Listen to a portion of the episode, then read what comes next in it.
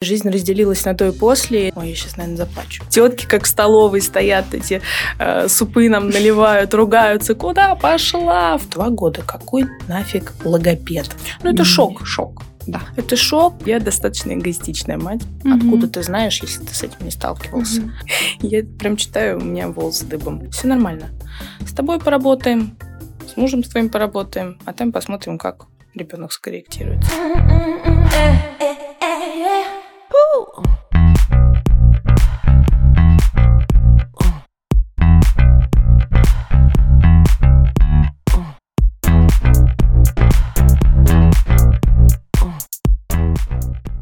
Всем привет! С вами подкаст «Нижний этаж», подкаст от W Clinic. Рубрика «Рукописи». Рубрика, где мы не дышим маткой, а говорим о доказательной гинекологии. Сегодня с нами в гостях Владислава Ракша, психолог, нейропедагог, мама двух чудесных детей, Яши и Сары. Да, Добрый да, день. Привет, Лада. Привет. А, начнем мы, наверное, с того, почему мы решили пригласить нам в гости не врача, а просто маму. Мы считаем, что это очень круто делиться опытом материнства, обсуждать какие-то моменты и взгляды простого человека на медицину в том числе. И думаю, что у нас получится очень интересная беседа. Влад, давай начнем с того, что ты немножко расскажешь нам о себе. А, хочу сказать, что у тебя очень интересный блог в Инстаграм. А, когда заходишь тебе в блог, сразу же в шапке профиля видишь некоторые не для всех понятные термины, такие как комаринизм, нейропсихология, нейропедагогика. Расскажи о том, чем ты занимаешься и о чем рассказываешь в своем блоге. А, ну, мой блог начался, собственно, с моего материнства, с далекого 2014 года. Тогда я еще была пиарщиком по первому своему образованию, и что такое быть мамой, и что такое нейропсихология, психология, я знала только из книжек Лобковского, наверное. Вот. Собственно, и свой блог я вела как мама, начала его вести. Сейчас обстоятельства немного изменились. У моего старшего сына в два года нам поставили диагноз расстройства аутичного спектра. Ну и жизнь разделилась на то и после. И, собственно, с того момента началось мое погружение в психологию, в нейропсихологию, в нейропедагогику и вообще изучение как бы человеческого мозга, физиологии. так что чуть-чуть я в медицину а, окунулась. И, собственно, мой блог, он про это про психологию, про то, как взрослые люди живут, как мы устроены, да, как дети, про родительство, а, про вообще про жизнь, наверное. Почему аморинизм? Это такой мой термин а, от слова аморе, амор латинское, да, от слова любовь, потому что, ну, Такая у меня философия. Все жить с любовью. Да, если мы гуглили это слово, если гуглить это слово, то первым вылезает твоя страничка, а потом аневризма. Не, очень крутая философия, мне кажется, очень классный взгляд на жизнь, который можно пропагандировать, что-то очень такое светлое, доброе mm-hmm. и приятное. А, и очень круто, что этот блог э, читают родители и тоже какую-то часть этой философии перенимают для себя в своей практике воспитания детей и так далее. Я думаю, что мы, наверное, поговорим про материнство сначала, вообще в целом. Угу. А, как ты пришла к тому, что хочешь стать мамой? Планировали ли вы первую беременность вместе с мужем? Или это получилось внезапный такой приятный сюрприз? А, ну, я вообще человек-план в этом плане. Человек-план в этом плане, да. А, обе беременности мы планировали вплоть до того, когда я хочу родить, чтобы ходить беременной а, с большим животом не зимой, потому что до того, как я забеременела, рожали детишек все мои подруги, и смотря на их мучения, как они застегивали пуховик, бедные застегивали эти ботинки. Сапоги надо было менять, наверное, потому что ноги отекли. Да, да, да, да, да. Я сказала так, я рожаю в начале лета, либо в мае. А, поэтому как-то так. Мне кажется, само собой все получилось. Потому что а, мой муж из большой семьи, у него пятеро, четверо братьев, угу. их пятеро пацанов. А, я всегда хотела детей, как-то так мы, в общем-то, поженились, пожили немножечко вдвоем и решили, что нам вдвоем скучно, надо кого-нибудь уже к себе присоединить. Так получился Яша. Здорово. Расскажи, а как вообще э, принимали решение, где наблюдаться, где вести беременность, э, где рожать, э, выбирала ли из чего-то, какие были варианты? Раз как человек-план, да, как выбирала быть сейчас врача? Апогея, как, апогей а. А на самом деле нет, потому что план, он такой был эм, иллюзорный, я бы сказала. Я думала, что я хоть в поле рожу, и все мои контакты, где я наблюдалась, э, собственно, у подруг брала рекомендацию а, наблюдающего врача, замечательная женщина, Лена Николаевна, если услышите, вам большой привет, а, работающая в обычной муниципальной женской консультации, а, погрузила меня в эту тему перинатальную, но я вообще не была знакома от слова совсем э, и полностью доверялась своему врачу, доктору. А, замечательно походили мы с ней 9 месяцев. Ну вот с выбором роддома возникли проблемы и нюансы, потому что это лето. А, На проветривание да, все, да, все в отпусках. Да, Москва меня подвела в этом плане, потому что а, изначально я там выбрала один роддом, а, опять же, потому что там были какие-то знакомые врачи, там девчонки рожали, думаю, классно, недалеко от меня, ехать не по пробкам. вот, но роддом закрывали на этот месяц, и думаю, боже мой, и, в общем, практически до последнего я ходила и выбирала. И мой, собственно, наблюдающий врач сказал, что давай, у меня тут есть моя подруга, вот тут там через дорогу роддом, поедешь туда. А, я пришла, заключила контракт, угу. и через неделю у меня начались э, схватки. Очень вовремя. Очень вовремя, Очень да, вовремя. я определилась. Вот. Но роддом мне не понравился, потому что тяжел, тяжелая история моих э, первых родов была. Эм, не знаю, опять же, возможно, у меня было какое-то представление, что все пройдет вот, как бы я в доверии к доктору, все пройдет замечательно, но все пошло не так, потому что а, когда я приехала со схватками, а, врач мне сказала, да ты в родах уже, сейчас мы тебе пузырь проколем, вообще родишь как миленькая, mm-hmm. там 4 часа, 5 часов, нормально. Я говорю, замечательно. Муж отправился уже праздновать. А, значит, мне прокололи пузырь, и с того момента я родила Яшу в 11 часов вечера, мучаясь э, в сильнейших схватках, естественно. А, мне не сделали, мне отказали в эпидуральной анестезии. Я молила просто, а, потому Почему? что пришел анестезиолог, посмотрел на мою спину, ну, она у меня вся в, тату... в татуировках, он сказал, ой, не, родная, это надо было головой думать, когда татуировки белые, я тебе делать анестезию не буду. Я говорю, как, что, почему?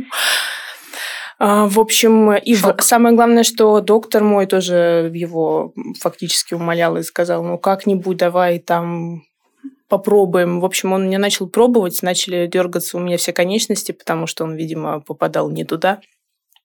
И так я осталась без эпидуралки, было очень тяжело. Что-то мне там поставили, чтобы я поспала чуть-чуть. А, но в итоге я помню, что с последними силами меня акушерка собирала, чтобы mm-hmm. я уже ну, потому что бы, устала. да, а, родила Яшку. В итоге Яше поставили высокий балл по Абгару. Да, по Абгару. И сказали, ну, ты отдыхай, время 11 часов вечера, ты тут себя без сил, мы его заберем, мы тебе с утра принесем. С утра мне ребенка не принесли, сказали, он у тебя слабенький родился, мы его под капельничку положили, ходи, корми туда. Я вообще просто была в шоке. Сказать, что я была в шоке, ничего не сказать. Mm-hmm. Как я была зла, я ничего не понимала. Я пошла к педиатру, mm-hmm. чтобы мне что-то объяснили. Педиатр не был на месте. В общем, я была в полном неведении. И так вот мы а, день прожили. На следующий день, когда снова мне сказали, что он снова остается там, я уже пошла к заведующей бить тревогу, обзвонила mm-hmm. всех своих врачей знакомых в Филатской больнице, сказала, что что-то тут не то происходит, э, мне нужна правда, мне нужно объяснение. В общем, мне ничего не объяснить, просто сказали, ну, ты что переживаешь, что он тут лежит под капельничкой, все нормально, ходи, корми. Действительно. Да, ерунда вообще. На третий день у него поднялась желтуха, и нас снова не выписали. А, и снова мне его не отдали, потому что его забирали под лампу. Я даже не знаю, как описать состояние а, первороженицы, да, которая очень ждала своего ребенка и попала в такую ситуацию. Ну, страх, растерянность как минимум. Да. Это первая реакция, но у меня она такая, больше переходящая, естественно, в ярости, в гнев. Mm-hmm. Я буквально там разносила уже всю педиатрию, ко мне выходила заведующая, говорила, деточка, что ты кричишь? Я говорю, ну вы же меня не слышите, видимо, слышите только mm-hmm. когда я кричу. вот. А, в общем, на пятый день нас э, с Яшкой выписали, и мы поехали домой. Я до сих пор думаю, как бы мы так собирали, когда анамнез его с профессором, которым он наблюдается, mm-hmm что, естественно, как бы такой процесс родов и повлиял на то, mm-hmm. что у него там есть особенности mm-hmm. в развитии. Поэтому моя история материнства началась э, с тревоги и страха. Mm-hmm. Не буду скрывать, что я там супер тревожная, супер заботливая мама была для своего сына. До сих пор такая немножко я подергиваюсь, если что-то идет не так. Наблюдались мы только у наших там семейных врачей после этого. А, слушали их во всем, ну, до сих пор на связи. Поэтому вот такая А когда в роддоме ты была, была отдельная палата или просто есть палаты, когда лежит мама без ребенка и еще рядом с ней четыре мамы, которые с детьми. Это, мне кажется, очень сложно морально, потому что ну, как бы надо ходить, кормить. Ну вот э, первые три дня мы были с девушкой, э, у нее тоже ребенок лежал. Mm-hmm как это правильно сказать, в отделении педиатрии, да. да. да. А, потом я вообще одна была. Угу. То есть вот такого столкновения не было. Угу. Но, честно говоря, вспоминаю вообще, в принципе, все условия. Ты выходишь, э, там вот эти мамульчики, только что родившие, там кого-то прооперировали, кого-то зашивали. В общем, сидеть нельзя. И вот мы такие крякаем, ходим в этих рубах, раскачиваемся. Да. Тетки, как в столовой, стоят, эти э, супы нам наливают, ругаются. Куда пошла? В палату с тарелкой нельзя. Я думаю, господи, куда я попала? Это роддом или ну что? Да, после родового отделения есть такой свой тонкий вайб. Да, ну у нас, кстати, буфетчица разносила да. на послеродовом отделении в палате. Ну, везде, да, свои правила. И она кричала, а... эй, тарелку возьми за другую, та не может встать. Вот. А, хочется сказать, наверное, про эту историю, что самое, наверное, тяжелое, а, когда у тебя нет информации. И, наверное, это очень важно, чтобы врач, а, несмотря да, на то, что даже происходит там что-то не очень хорошее, мог полноценно проинформировать маму, там, других родственников о состоянии здоровья малыша, что происходит, чтобы как минимум хотя бы снизить тревогу и чтобы хотя бы какой-то план действий дальнейший был понятен. Потому ну, что... Вот да, план. Мне да. кажется, самое важное план в этот момент для мамы, типа, у нас сейчас вот такая история, мы должны сделать то-то, то-то, то-то. Если вот это не получится, то тогда делаем вот так. А заставлять маму кричать, бегать, это, конечно, да, жестко. Ну, я уже потом понимала, mm-hmm. что так быть не должно, да. Когда ты находишься в стрессе, ты, во-первых, а, ну, не соображаешь, соображаешь только лимбическим мозгом, а mm-hmm. в остальных случаях тебе и положиться не на кого, кроме как на доктора. Доктор это всегда фигура важная, фигура большая, там, mm-hmm заменяющая. Mm-hmm. поэтому... Конечно. А доктора все отвернулись, доктора молчали, поэтому, конечно, я была в истерике. Ну, и тот доктор, с которым заключали договор, тоже такая. Ну, она приходила, тебя, да, она приходила, спрашивала, посмотрела меня, все хорошо. Да, сейчас я там схожу к педиатру. Ну, в общем, она передавала мне всю ту же информацию, mm-hmm. что и mm-hmm. я выбивала из докторов. Mm-hmm. Вот еще хотелось бы прокомментировать историю с обезболиванием. Mm-hmm. Это, конечно, полный кринж, потому что любой пациент э, имеет право на обезболивание в родах, и как бы единственное показание, да, это боль. То есть отказывать, если пациент жалуется, нельзя. И я не помню, чтобы были где-то прям прописаны противопоказания Татуировка тому, на спине. Нельзя. Бы... Ну, там только если шейка. Ну, мне кажется, может быть, есть что-то про упоминание татуировки, но в плане там типа ну, ограничения, но это никак не может быть противопоказанием, mm-hmm. это какое-то безумие. И зачем заставлять женщину страдать? Роды и так не супер приятный процесс. Вот. Mm-hmm. Ну, конечно, тоже такая трэш-история у тебя получилась. Да, это как бы наложило свой отпечаток на мое отношение вообще к родоразрешению. Потому что следующего а, доктора, следующую свою больницу я убирала под лупой. Ну вот да, я это сказала, как раз что я отдам любые деньги, просто mm-hmm. все деньги мира, чтобы родить в самом лучшем роддоме. Собственно, я выбрала себе самый крутой роддом в Москве. Просто самого лучшего известного врача. Я сказала, что все, все остальное меня не волнует. И когда я пришла на первый прием, э, меня там ну, задавали мне разные вопросы, я сказала, доктор, а мне эпидуралку сделают. а что такое, деточка? Я ему поведала свою грустную историю. Он сказал, нет, так мы над тобой издеваться не будем. Я тебе вот прям сейчас могу расписку дать, что будем ставить тебе эпидуралку, если ты хочешь. Я говорю, да. Меня это устроит. В общем, вторые роды прошли как по маслу. Изумительным образом появилась Сара. А, тоже я люблю эти, видимо, истории с заключением контракта. Там, грубо говоря, в четверг я заключаю контракт, в пятницу она рождается. Она ждала, пока мама заключит да, контракт. Да, да, да. Мы с ней договорились, что заранее не выпрыгиваем. У них еще разница с Яшей в два дня. И mm-hmm. я тоже по этому поводу переживала. Я прям с ней разговаривала. Говорю, Сара, пожалуйста, только не шестого. Только не шестого. Ты украдешь день рождения. Не надо так делать. В общем, она прям умничка. То есть тоже был план разработан, когда рожать? Естественно, естественно. Я говорю, я достаточно эгоистичная мать. Мне... Ну, как эгоистичная? Я считаю, что состояние мамы в...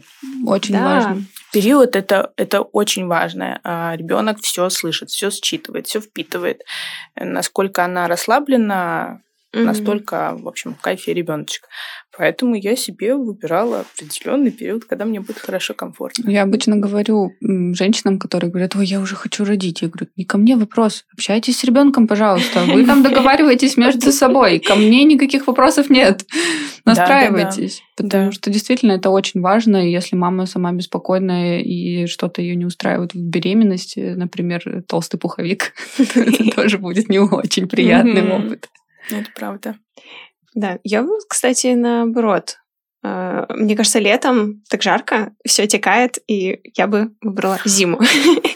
А я же, я, я в начале лета рожала, поэтому... А, ну, да, да, да, да. Это, это... я тоже учла. Это я тоже учла. Максимально продумано. А, не, это очень круто. Мы очень любим пациенток, которые действительно планируют, очень ответственно подходят к беременности. Это очень важно. И как бы включенность мамы, вовлеченность во все это дело и помогает в том числе врачу вести ее беременность, коммуницировать как-то. И такой тандем очень клевый иногда складывается. Это очень ценно.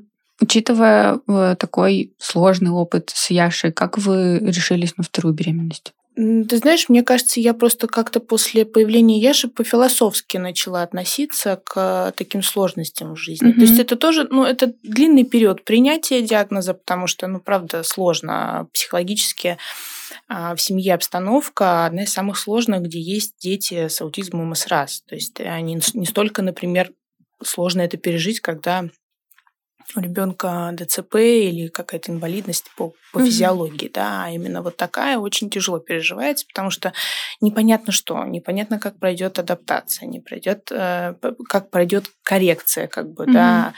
Но тем не менее, я подумала, ну, есть же план, есть же желание э, иметь большую семью, и я не думаю, что Яша будет э, плохо, когда появятся другие. А, да и я, в общем-то, с мужем сдюжу такую нагрузку. Поэтому у нас там дети, а, как это, чемпионатов мира. 14-17 год. Сколько получается? Три года, да, разница? Четыре года, да. Ровно прям. Четыре года. Как они между собой коммуницируют? Ну, периодами разными, по-разному. Сейчас вообще классно. Они там подросшие уже 9 и 5. А, ну да, у них уже прошел да. этот кризис трех лет, когда они да. совсем такие сумасшедшие. Я очень интересно реагировал. Он сначала обрадовался, ему было интересно. У нас там куча фоток и видео, как он залезал к ней в кроватку, лежал рядом, наблюдал, трогал там ноги, mm-hmm. руки. А потом где-то на вторую неделю он смекнул, что эта кукла никуда от нас не двигается. И начались какие-то такие вредности из серии. Там подходит, э, Сара лежит в этой штучке, в люлечке на кровати, он берет ее за ногу, пытается стащить и смотрит на мою реакцию. Я говорю, нет, так делать не надо. А, ну так, временами переживали эти кризисы. Но в целом они так, в общем-то, хорошо ладят. Сара mm-hmm. уже, поскольку девочка взрослая, всем говорит, у меня брат, у него особенности, он mm-hmm. не может говорить, плохо говорит, но я вам, если что, там его переведу, mm-hmm. Яша.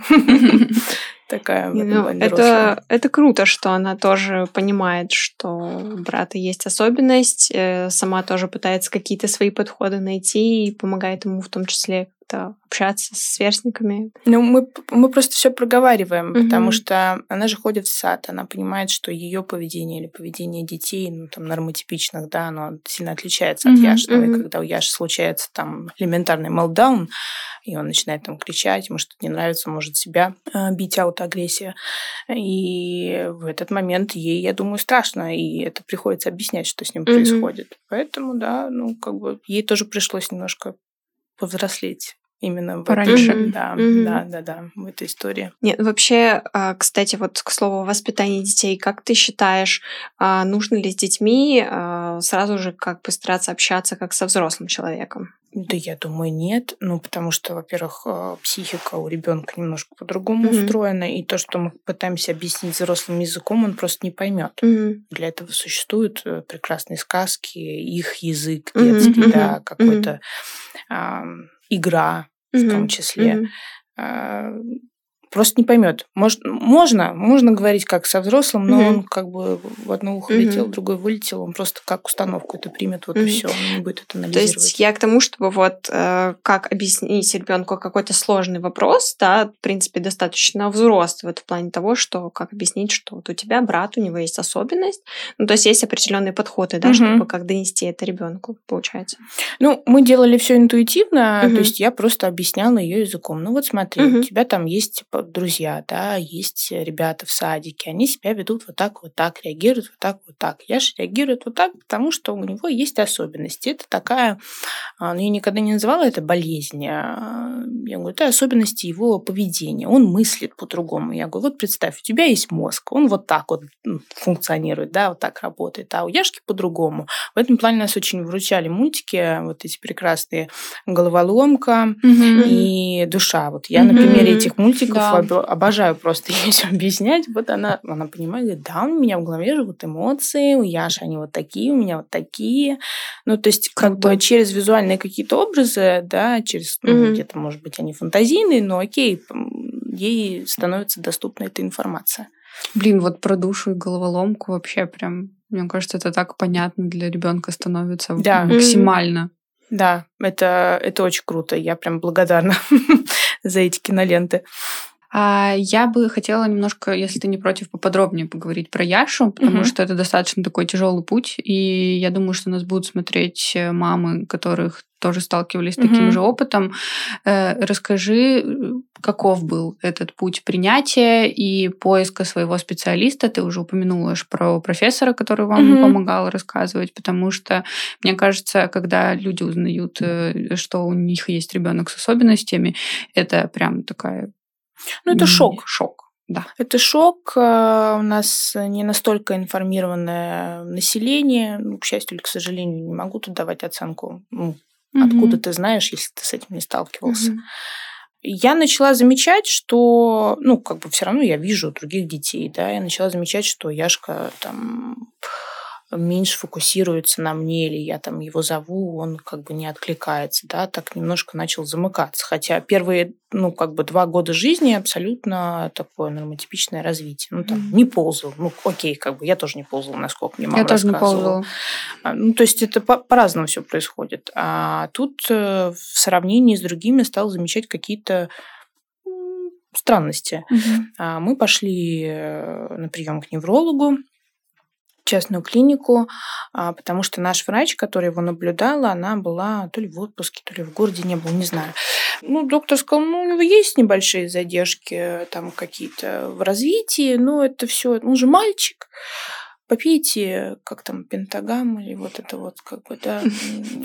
Пентагам. Да, пентагам, попейте пентагам, и вот вам как бы номер э, логопеда, можете сходить к нему походить. Я уже потом, когда, собственно, погружалась в эту тему, думаю, два года, какой нафиг логопед? Я помню, не давала ему в итоге эту пентагамму, Слава а, богу. Мы просто, да, мы просто планово пили как бы витамин D, то, что нам наша невролог прописывала. И сходили таки к этому логопеду. До сих пор у меня хранится ее заключение. Она в два года говорит, что ребенок отказывается делать какие-то задания, очень своенравный. В общем, я прям читаю, у меня волосы дыбом. А, и мы ждали, собственно, возвращения нашего доктора, и когда показали а, ей, она говорит, ну, я не, прям не могу сказать, что надо бить тревогу, но давайте там сделаем такие-то анализы. Она у нас очень продвинутая, тетя по конференциям там ездит по всяким. Задайте такие-то анализы а, и посмотрим, посмотрим на вообще, в принципе, на развитие. Да. А, дала нам адрес центра развивающего, такого специализированного. Мы туда сходили, нам тоже сказать, что, ну, как бы есть определенные признаки, но пока сложно говорить. Вот походите там на занятия, такие развивашки. Ну, мы начали ходить на развивашки, сдали анализы, по анализам вроде все было неплохо. А потом в какой-то момент, ну, дети-то все уже разговаривают, Яше было а, в районе трех, ну, как бы слов нет. Они mm-hmm. все меньше и меньше набирали свой ход. И вот, э, собственно, наш врач-невролог сказала, ребят, ну, как бы надо уже полноценно браться за ребенка. Вот дала мне профессора. Ой, великий человек. А, у него специализированный центр, у него своя, собственно, методика, вот это нейропедагогика, он психоневролог, большой-большой mm-hmm. дядя, ну, такой научник. А, рисовал в молодости все картинки к советской э, медицинской энциклопедии и из-за этого потерял глаз, потому что смотрел в микроскоп. А, и мы к нему пришли на прием. И вот, знаете, есть так, такое ощущение иногда, приходишь, ну, я все время говорю, ты приходишь к доктору, априори ты его воспринимаешь большим, ну, как mm-hmm. доктор. А к этому доктору мы пришли, ой, я сейчас, наверное, заплачу. И такое ощущение, что ты к папе пришел. Mm-hmm. И он тебя так посадил на ручки, mm-hmm. да, и сказал, все хорошо, расслабься. Отвали от сына, mm-hmm. все нормально. С тобой поработаем, с мужем с твоим поработаем, а там посмотрим, как ребенок скорректируется. Вообще ни слова о диагнозе, ничего. Он говорит, я не люблю вот это вот все навешивание ярлыков. Ребенок маленький еще. Забей, поработаем. И как бы у Яши была своя программа, он там сенсомоторное развитие. То есть в основном, а, когда у ребенка стоит раз, упор делают всегда на тело, потому что ну, как бы э, речевая структура не простроена, mm-hmm. он не воспринимает, mm-hmm. в принципе, речь. А тело хорошо. И вот я работала э, с Борисом Алексеевичем, он там через молоточек, через свою методику э, со мной с мужем занимался, потому что как бы семья это такая структура, где надо за все ниточки подергать. А у Яши была своя история. И как-то как-то вот, видимо, из-за того, что он появился в нашей жизни, вот этот отец, которому можно довериться, и стало приходить постепенно принятие, что ничего в этом страшного нет, mm-hmm. и стало приходить больше информации. Потом он э, очень быстро меня завербовал и сказал, да тебе вообще работать самой надо, приходи ко мне учиться, я тебя научу, у меня курсы повышения квалификации. Я говорю, я же ничего не знаю про медицину. Он говорит, не переживай, ты все поймешь, интуитивно поймешь, ты очень умная. Я, значит, помню, я прихожу на первый курс учиться к нему, а там все сидят дяди, тети, медики, взрослые, педиатры, неврологи. И я такая пиарщица. Что я тут делаю вообще? Здравствуйте, я Владислава, я родитель особенного ребенка. А, ну и как так меня захватила вся эта история. И Яше было полезно, и мне было интересно и полезно. И я оставила свои, ну как оставила, все равно как бы мастерство не пропьешь, а оно осталось во мне, мое пиар-начало, но тем не менее, как бы mm-hmm. люди меня стали интересовать больше. И вообще как-то больше, я говорю, философия какой-то появилась в том, что, ну, как бы в жизни всякое случается, mm-hmm. и совсем можно справиться. Это очень интересный кейс про то, как да. Э, доктор не запугивает и не говорит, что с вами все плохо, все, все плохо, угу. а наоборот дает какую-то надежду, при этом сообщая не очень приятные новости. Это угу. прям очень классно. Реально папа большой папа. Да, да, да, когда да. как бы действительно есть проблема, но она не возводится в какой-то красный угол, да, и просто наступает действительно какое-то принятие, и то, что с этим можно жить, э, да, есть особенность, но мы справимся. Как-то mm-hmm. ну, это действительно прикольно когда есть такая поддержка. И, кстати, про то, как ты стала вот э, немножечко изменила свою сферу деятельности, я ожидала, что будет история в стиле э, вот э, мы не встретили своего врача, и я решила все сделать сама, а оказалось все вообще не так, и очень интересно тоже получилась история, что ты как бы нашла не только врача, да, но и какого-то своего наставника на своем профессиональном пути. Да, фактически это он как бы во мне что-то там увидел, э, меня mm-hmm. завлек, потому что я говорю, до этого, ну да, я там читала, как и все, популярную психологию, да, а, у меня мама психолог с 15-летним mm-hmm. стажем. Но мне это было неинтересно. Mm-hmm. А здесь мне стало интересно э, я тоже захотела так облегчать долю родителей, если mm-hmm. честно. Я тоже захотела помогать людям, э, тоже захотела быть кому-то мамой или папой а, в плане облегчения, да, что, ну, как бы, да, у тебя есть какие-то проблемы, но все можно разрешить. У меня сейчас, получилось. Сейчас ты работаешь э, со взрослыми или с детьми?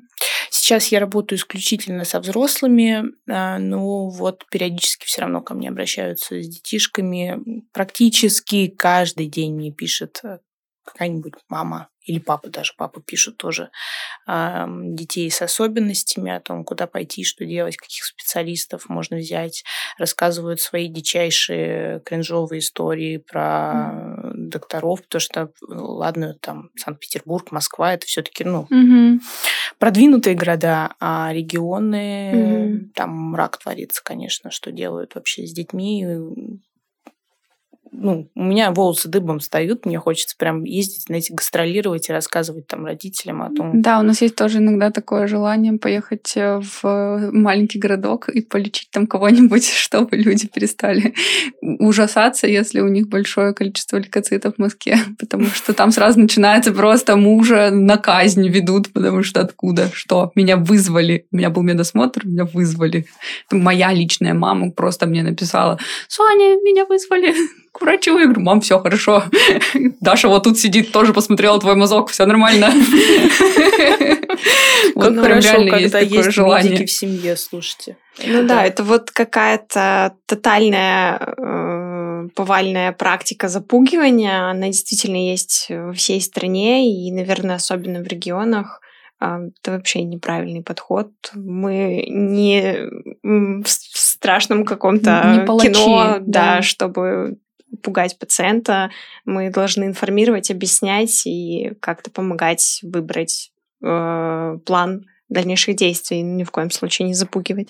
А почему ты не работаешь с детьми? Тебе тяжело? Ты знаешь, это просто, наверное, противоречит моим каким-то противоречило моим внутренним ощущениям, потому что очень много переносов было. Mm-hmm. Мне всех, mm-hmm. всех детей хотелось к себе забрать, а, хотелось mm-hmm. как бы их приголубить. А, ну, это такая история, потому что личная. Угу. Сейчас я как бы, я же не просто терапевт, я же проработанный терапевт, да, и постепенно я все равно туда возвращаюсь. И я думаю, что после своего там переезда я таки вернусь к детишкам, потому что с ними, конечно, классно работать, кайфово. Mm. Сложность работы с детьми не в работе с детьми, а в работе с родителями, потому mm. что это же травмированные люди с ними. С ними же как раз вот надо как мама и папа, но при этом не говорить, что все хорошо, не врать, а мягко преподнести как бы правду. И самое сложное в этой работе включить их в работу ребенка, mm-hmm. потому что такие дети это сигнал к тому родителям, чтобы включись, пожалуйста, в родительство. Он другой, он не будет как все, никогда mm-hmm. не будет как все. У него все равно сохранятся его какие-то там особенности, да, может скорректироваться, но скорректируется. Как он это сделает, зависит по большей степени от тебя, mm-hmm. от твоего принятия, от твоей включенности. Там. Не обязательно идти работать э, специалистом, просто включись. Вот я просто сейчас слушаю. У меня есть страх, э, ну, потому что никак же не проверить. Я могу сдать НИПТ, я могу сдать расширенный mm-hmm. НИПТ, я могу сдать все, но у меня все равно остается страх э, ребенка с особенностями, и то, как ты рассказываешь, прям меня так успокаивает и дает какое-то такое светлое начало, то, что можно справиться со всем дерьмом mm-hmm. в жизни. И с таким, и с любым, и с другим, и каким угодно. И есть выход всегда из какой-то тяжелой ситуации. Э, профессор хорошо научил вот это давать чувство теплоты и комфорта. Это мы у него взяли. А, Влад, скажи, а вот учитывая то, что все равно у тебя большая эмоциональная нагрузка, как и в семье, при взаимодействии с Яшей и вообще в принципе, да и, и Сара в твоей тоже работе, как бы... да. А есть ли у тебя у самой потребность в какой-то терапии, психотерапии? Ходишь ли ты к Конечно, ну я обязаны это делать. обязаны это делать, проходить часы. Но ну, у меня и самой потребность есть. Э, я еженедельно, сейчас два раза в неделю даже, потому что грядет у меня такая жизненно важная история, переезд. Э, я всегда ощущаю себя, ну, как бы чувствую себя, чувствую, сколько мне нужно походить, и хожу каждую неделю. Как? Как штык. Да, выгружаю. Ну, потому что я же с людьми работаю, ну, mm-hmm. это это важно. Mm-hmm. Быть э, таким выдерживающим э, чистым листом. Mm-hmm. Ну, как чистым листом. Да, направляющим. А, расскажи про переезд, что вы планируете? Если это не секрет. Мы... Нет, это совсем не секрет. Мы э, планируем переехать в Италию. Mm-hmm. Это такая плановая, абсолютно естественная история. Mm-hmm. Я человек-план. Э, мы давным-давно об этом мечтали с мужем. Э, как бы просто подумали, чего ждать.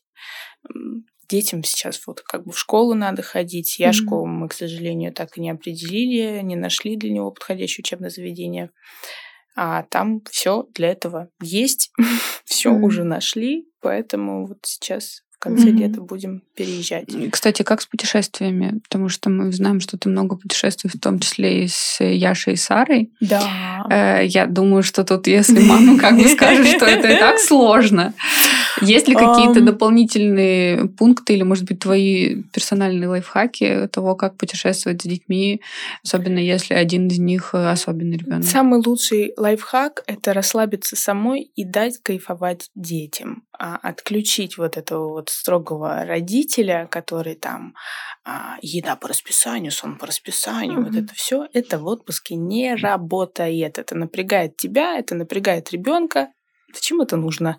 Отдыхайте. Поэтому у меня, я говорю, дети идеальные туристы. Они прекрасно переносят перелеты, поезда, машину. Они очень это дело любят. Просто потому, что они знают. Вот сейчас мы как бы садимся передвигаться, и все. Мороженое рекой, мультики просто. Ну, как бы и то, мультики там в основном дороге нужны. Там-то море, солнце, песок, э, еще что-то. То есть у них тоже отпуск получается? С морожеными мультиками. Полноценный. Мне кажется, даже лучше, чем у нас. Потому что как-то в моей голове всегда отпуск для взрослого человека. Ты там можешь где-то выпить бокальчик, томно походить, посмотреть. А с детьми, естественно, не особо это получается. Но, тем не менее, находим кайф в том, что вспоминаем, видим свое детство. Не знаю, как э, слушатели, я не так часто была на море в детстве, а очень хотелось, поэтому мы сейчас стараемся находить кайф в детских таких проявлениях. Расскажи, вот в отпуске как то даете больше себе свободы и себе, и детям, а как у вас дома? Есть ли какой-то распорядок, там, еда по расписанию, вот это вот все, и как вы организуете свой быт? А, расписание, ну, оно есть, потому что Сара ходит в сад, угу. Яша, поскольку не ходит в школу, но у него есть тьютер, педагог, он приходит 10 часов утра, и начинается Яшин рабочий день. Они занимаются, ходят там, нейропсихолог, логопед, бассейн, ну, как бы гимнастика, все это распределено. Mm-hmm. Единственное, к чему я отношусь так не строго, это к питанию. Ну и то, в смысле, они не едят конфеты целыми mm-hmm. днями, это я про расписание. Mm-hmm. То есть я не сторонник, там, если ребенок не голоден, говорит, ну, нужно первый, второй компот. До конца еще. Да ешь, все силы оставишь. Да-да-да-да-да. Нет, это не про нас, ну, как бы... А так, да, ну, для Яши это опора, а, у него есть там визуальное расписание, чтобы он так переключался лучше.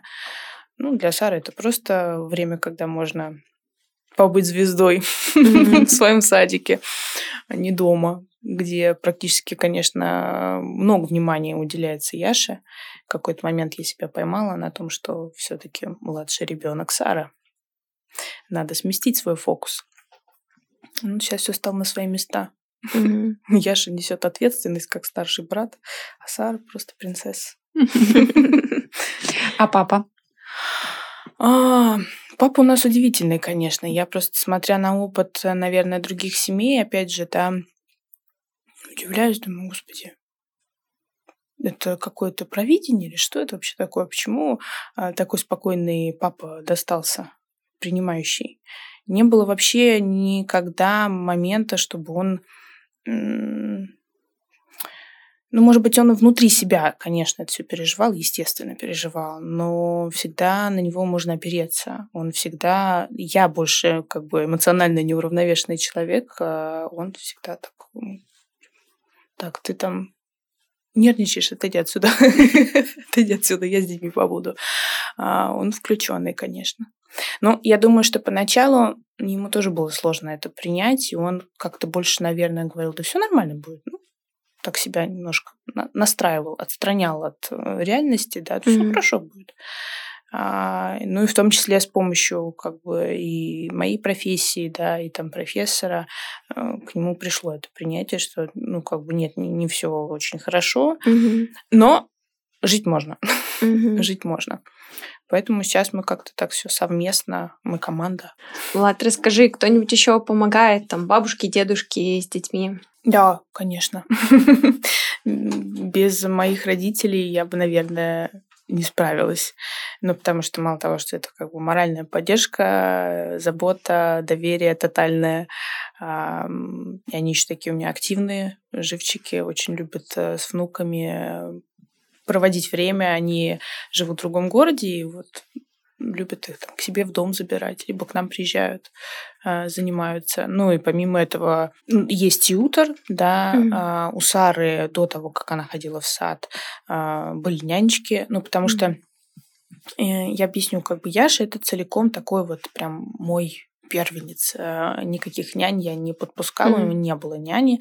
А, и в сад я его отдала только потому, что, ну, собственно, невролог сказала, надо в социум, mm-hmm. ну, он там много ничему научится и из-под твоей опеки выйдет.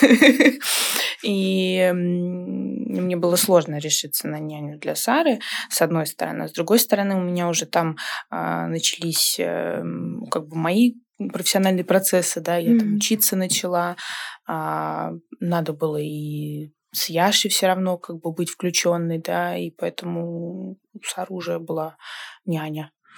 Ну, mm-hmm. сейчас она ходит э, в садик, и ей няня не нужна, и мы, по ходу дела, не нужны. Я смотрю, ей так нравится. А Яша ходил в какой-то специальный садик? Он ходил в монте сад. А, очень интересная история, потому что нас все отговаривали, сказали, что монте не подходит детям с такими особенностями, потому что там очень много свободы, а вот им нужен такой вот э, советский график и все остальное. Я не послушалась, потому что я вообще человек строптивый, анархичный. Сказал, нет, я чувствую чувствую, что надо. Mm-hmm. И на самом деле очень классно прошла адаптация, и он с радостью ходил в монте сады, много чего там взял, научился там одеваться сам, mm-hmm. и все вот эти вот вещи как бы самостоятельные. Так что хороший опыт был. Угу. А обращались ли вы в какие-нибудь э, организации? Ну, ну, вот, например, там, типа Антона тут рядом. Я являюсь волонтером Антона А-а-а. тут рядом, да, я очень их люблю. А, ну, у нас, э, понимаешь, в организацию ты идешь, когда ты не информирован. Ну, вот да, да. Нет, на, на тот момент я даже не знала. То есть я уже узнала, когда сама выучилась, когда вот э, мы там планировали переезжать в Петербург, узнала об этой чудесной организации. Господи, дай бог здоровья ребятам, кто там работает и волонтерит. Они делают очень большую работу.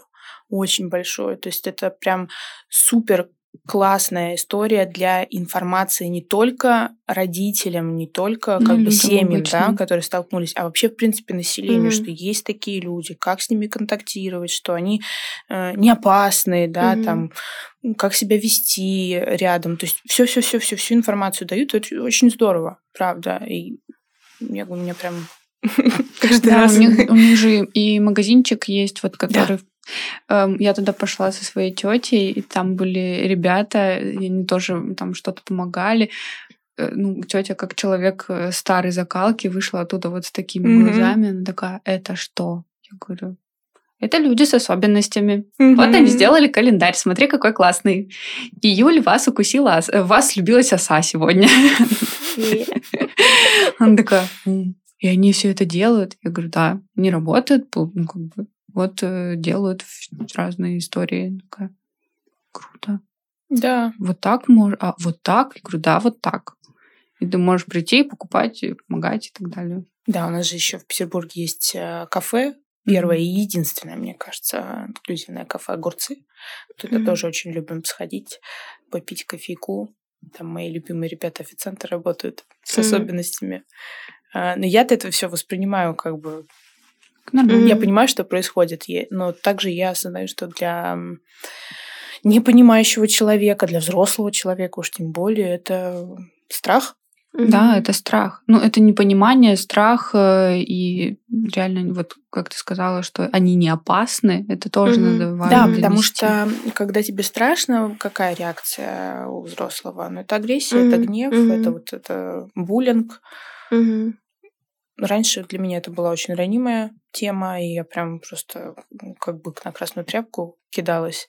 Сейчас я просто понимаю, что люди от незнания угу. на самом деле так себя ведут.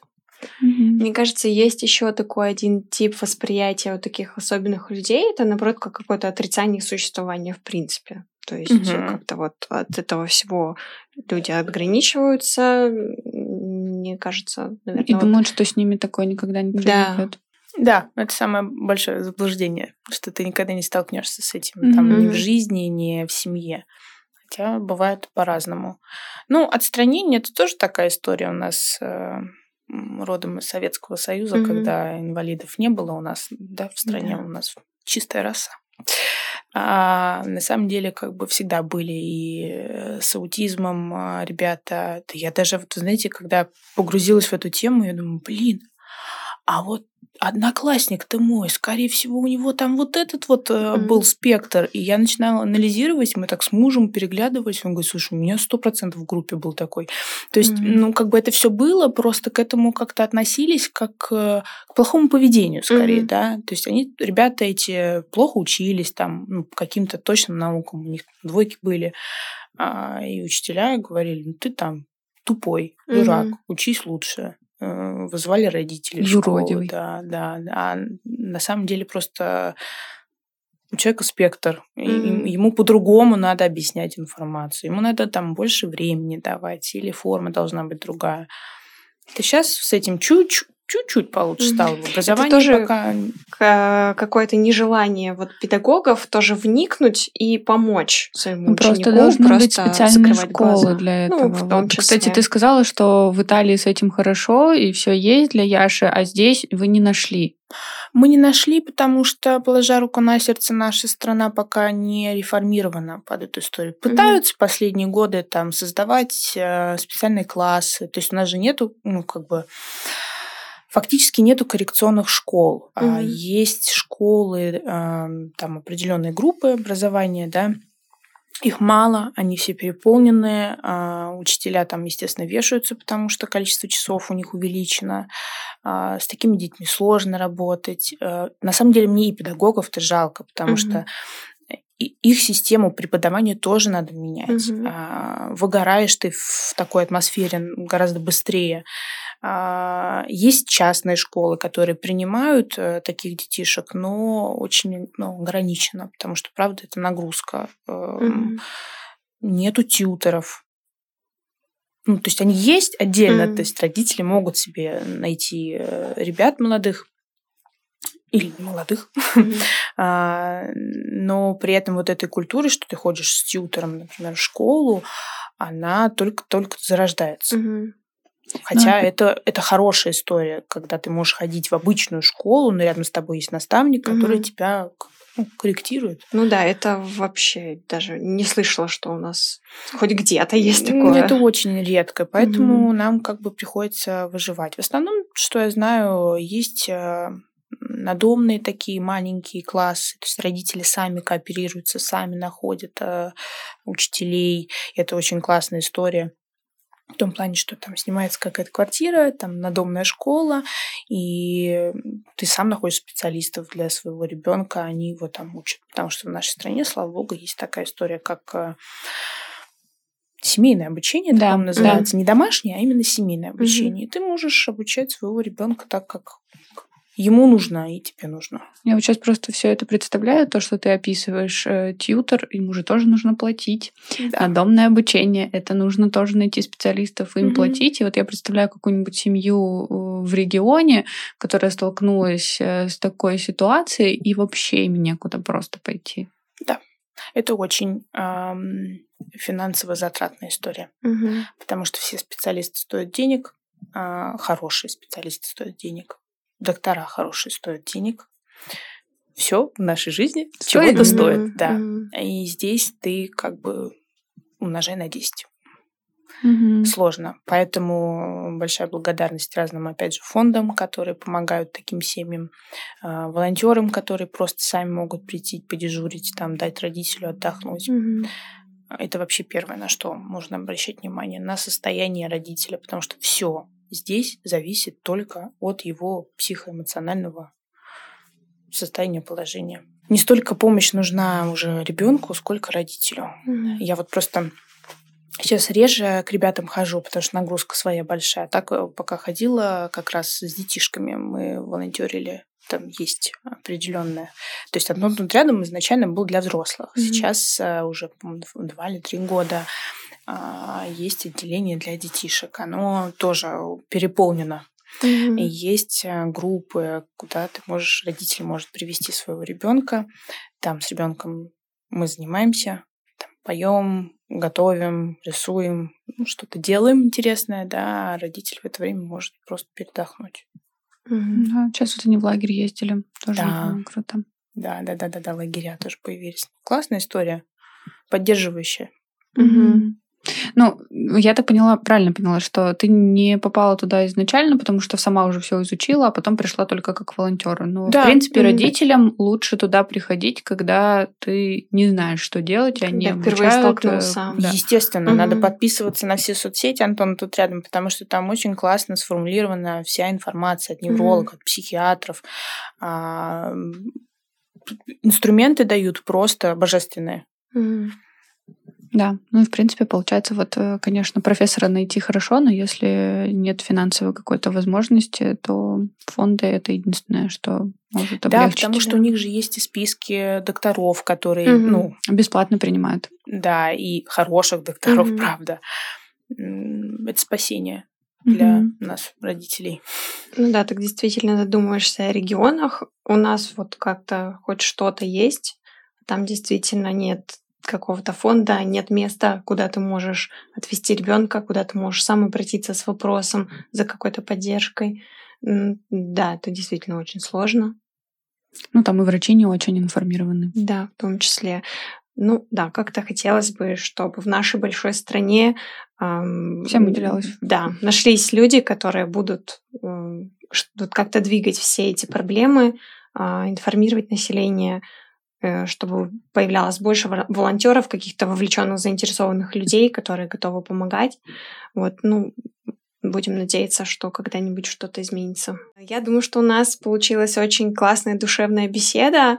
А, я думаю, она будет полезна многим нашим слушателям, многим родителям.